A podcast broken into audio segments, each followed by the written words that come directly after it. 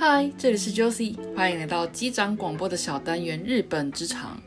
你也在日本工作吗？还是你对日本的职场文化也感到非常的好奇呢？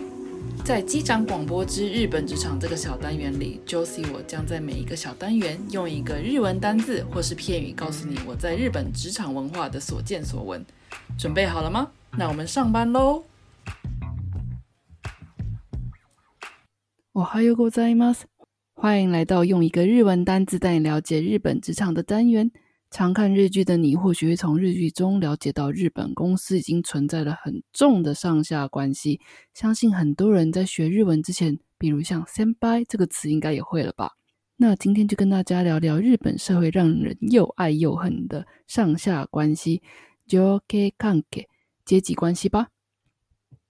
joke kanke 写作上下关系是。因地位、身份、年龄等来区分上位者与下位者关系的一种形式，在日本公司中特别能体现，比如上司跟下属、前辈跟后辈。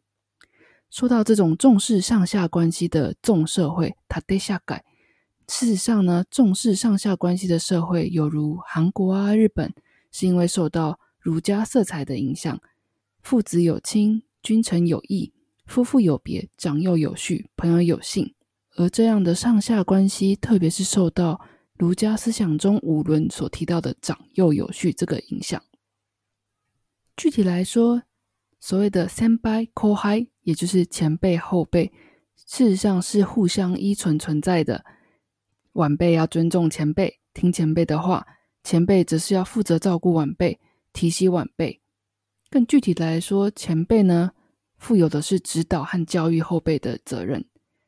比如说，进入一个新的环境的时候，前辈就负责带领晚辈上轨道，熟悉工作环境等等。有的时候也要负责带着晚辈一起工作，嗯，有点像 mentor 的职责吧。过去的晚辈现在变成了前辈，也可以借由这个机会学习带人，以及学习教导的技能，也是一种自我成长。嗯，我必须说，遇到好的前辈真的是上辈子烧的好香呢。而晚辈呢？当然就是协助前辈，以及自己要自身成长喽。所谓的协助，当然是好好做前辈交代的事情，并尽可能的快速成长，能够成为独当一面的人。那么，在日本的前辈与晚辈 （senpai k o h i 要怎么区分呢？具体来说，有两种方式：一种是以年纪区分，谁年纪大谁就是 senpai 喽；另外一种是以资历区分，谁先进公司就是 senpai 了。而在日本学校里面，当然也很盛行 “senpai kohai” 这样子的一个形式，特别是在日本的中学校里面盛行的社团活动当中，特别重视前辈的文化。区分方法当然就比较简单，就以学年跟年纪来做咯。那日本的公司呢，进入社会后，其实上下关系就变得很复杂。除了前辈晚辈的关系以外，当然也有上司与下属的关系。我个人的经验是在公司中有以年纪作为前辈后辈的这样的区分，所以自己的经历当中，有的时候年纪有明明比别人大，却被当成晚辈；而先进公司好几年的年轻人，为了要巩固自己在公司的地位，常常会做起前辈风范的事情，比如说爱出风头啦，爱以在上位者的角度去教导他觉得是抠嗨的人。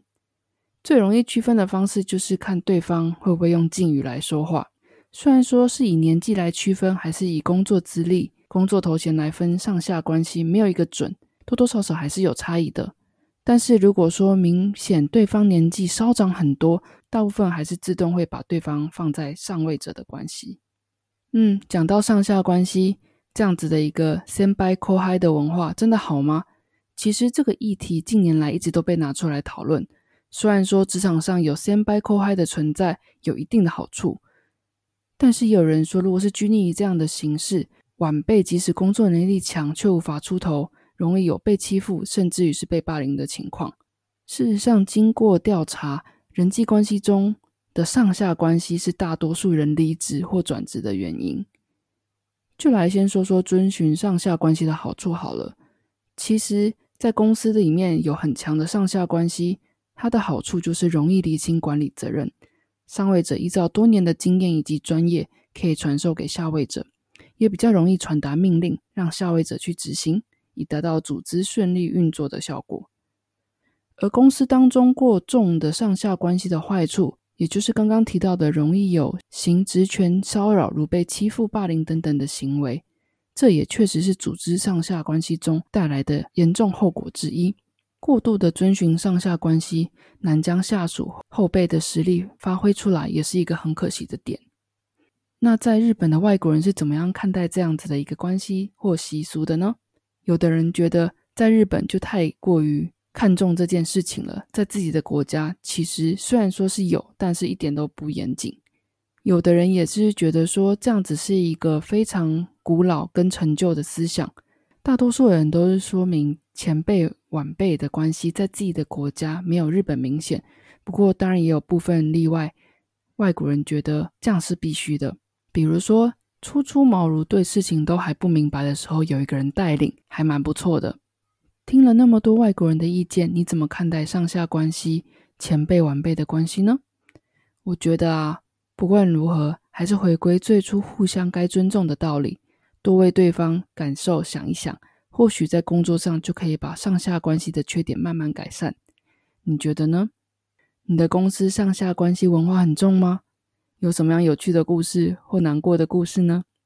欢迎你 Instagram、Facebook 留言告诉我哦。休息一下。等下进入机长悄悄说。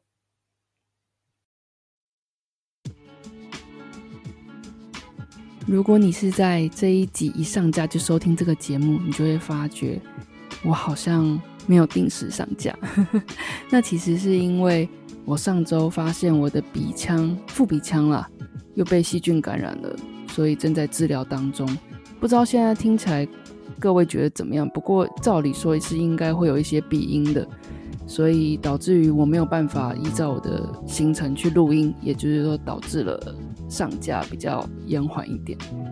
唉，其实从疫情感染以来啊，就觉得抵抗力真的蛮重要的。那也因为最近，也就是说上周，就是又得了这个病，现在正在吃抗生素治疗当中。之外呢，也要求自己要吃得好。所谓吃得好，不是大鱼大肉那种大餐暴吃那种，而是就是。吃营养的，那也积极的运动健身。其实我上周才到黄居，又跑了五公里，真的觉得，呃，其实，在外面跑步，相对于在健身房里面跑步是蛮不一样的，一样的速度，一样的距离来说的话，所以这个也是让我认识到很好的一个体认，就是说，身体还是可以继续在锻炼的，不要放弃。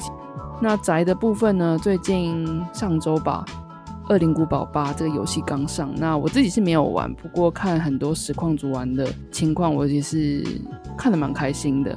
另外就是，相信有蛮多人都知道，就是那个个最近有一个台湾的剧叫《火神的眼泪》，这也是看的还蛮开心的。那好像五月底在 Netflix 上面有那个。爱死机器人这个我还蛮喜欢的，算是动画影集吧，要出第二季了。其实我也蛮期待接下来有东西可以看。那边养病边健身又吃得好睡得好的情况下，嗯，虽然有点平淡无奇啦，但是其实过起来也蛮充实的。不知道你们过得怎么样呢？